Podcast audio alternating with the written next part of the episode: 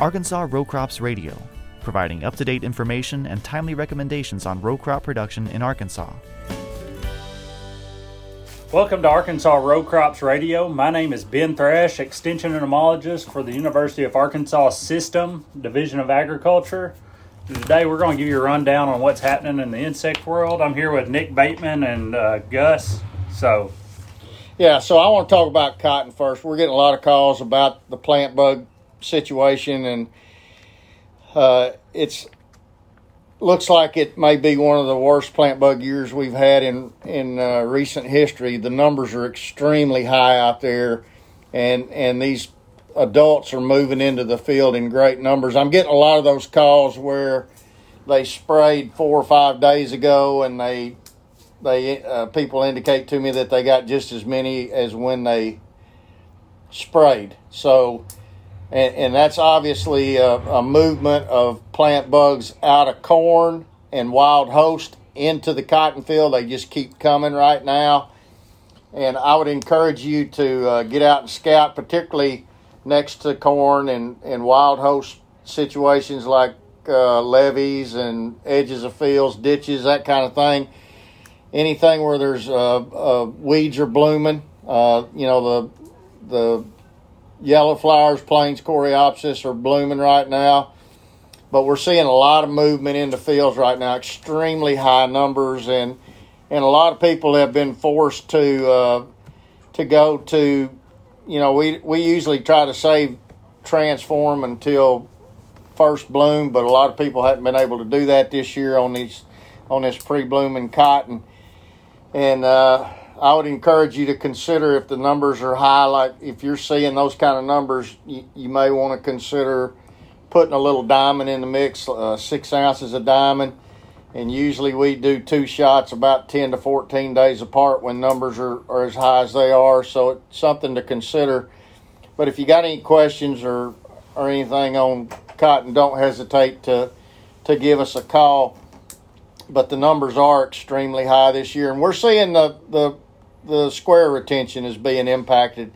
Uh, in some of our plots today that we looked at, uh, numbers dropped well below 80% square retention on cotton. It's not even, we're probably a week, 10 days away from bloom, and and we're we're seeing very very high levels of plant bugs. Also, uh, you know, don't expect to get 100% control on, on anything that you use. And, and the same can be said for this situation in mites. I'm getting a lot of calls about spider mite issues in cotton, and, it, and it's not restricted, again, like plant bugs to any one location. A lot of a lot of mite activity out there with this hot, dry weather that we're experiencing, and and uh, you know when when you make a mite application, I don't care what the product is, whether it's uh, abamectin or zeal or portal or whatever it might be. Uh, when you when you go back at four days, you can't expect to see zero mites. Uh, it just doesn't happen. And so, what we generally see with a lot of these miticides is at four days, you can tell it's a little bit better than if you didn't treat. At seven days, it's a little better than that and in a lot of cases it, it takes out to 10 to 14 days to see those numbers really decline but you're going to see live aphids in the field after you treat and you and you got to be accustomed to that situation and and not uh, not overreact and and make a second application before you give that that initial application a chance to work and and that's what most of the calls that we're getting are in cotton uh, right now. And if you got any questions or comments on that, don't hesitate to give us a call if we can help you. My number is 501 944 0942. And uh, if you want to call Ben, it's 501 517 3853. That's two weeks in a row. He remembered his phone number. That's pretty good. And Nick, what what's your number? Uh, 870-456-8486. And I guess is there anything else? Our, our moth traps are extremely low right now. We're not seeing hardly any bollworm activity out there. Yeah, it's really say? low. It's really low. Yeah. Uh, not much going on in soybeans. A few stink bugs here and there. We still have army worms. If you've got grassy fields, you know, check that grass before you make your herbicide application for for uh, army worms on that grass. Because once you spray it and that grass starts dying, they're going to move off onto your soybeans. So uh, so check that out. And they're still finding them in pastures too. Yeah, right? lots in pastures. Uh, you know, I got got some calls today on that. So there's there's a lot of army worms around. Really, not a lot going on. Not a lot in going on soybeans. soybeans. Yeah. Nick, how, what's going on in rice?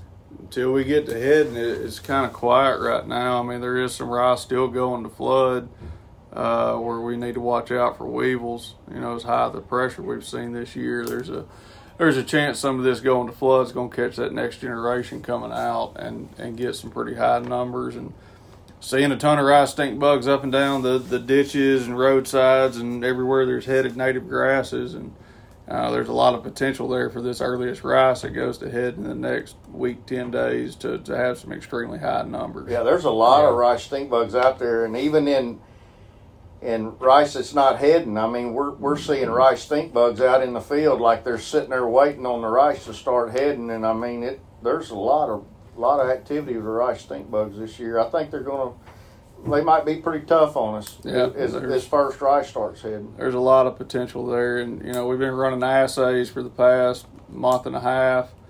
Uh, right now, we haven't seen any issues with Lambda. That's going to be our recommendation. So the the seed treatment trials that that we're running through now with the rice water weevil numbers, the the Yeah. numbers are pretty high in a lot of cases. Yeah, so in our checks, you know, we're, we're pulling core samples. So to put that in perspective, a core is four inches by four inches. Our checks are running anywhere between 50 and 80, you know, larvae per core. Threshold's three to four, so it's running extremely high numbers. Uh, even over in Stuttgart this year, we were running 30. Usually we average seven or eight in our untreated, so it's extremely high across the whole state. And and and the seed treatments are holding pretty good. You know, the the Dermacor and Fortenzas look great uh, in in both our locations, whether it's Pine Tree or Stuttgart. You know, with all the rainy weather and everything, it took us forever to get some urea out and go to flood. You know, in both cases, we were 50 to 60 days after flood. We're not seeing as much there with Cruiser and NipsIt, you know, as we would if we went to flood in a timely manner. Yeah. So. Anything else going on? Sorghum.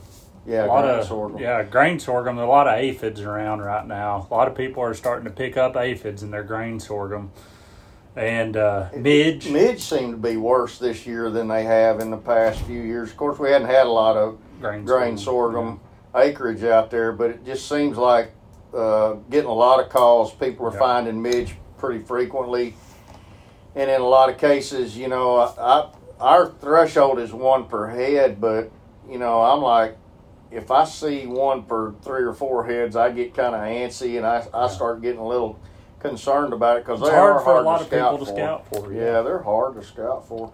Yeah. Uh, but this sugarcane aphid, between the midge and the sugarcane aphid, we we got we got to be real careful. If we if we spray midge with a pyrethroid, we're going to blow that that sugarcane aphid up, you know. And it does it doesn't look like there's a a lot of Blackhawk out there, which we have used in the past for midge control. Uh, that's worked real well for us. There's not much else dimethoate. Uh, there's not a lot of options there Yeah. for for midge control.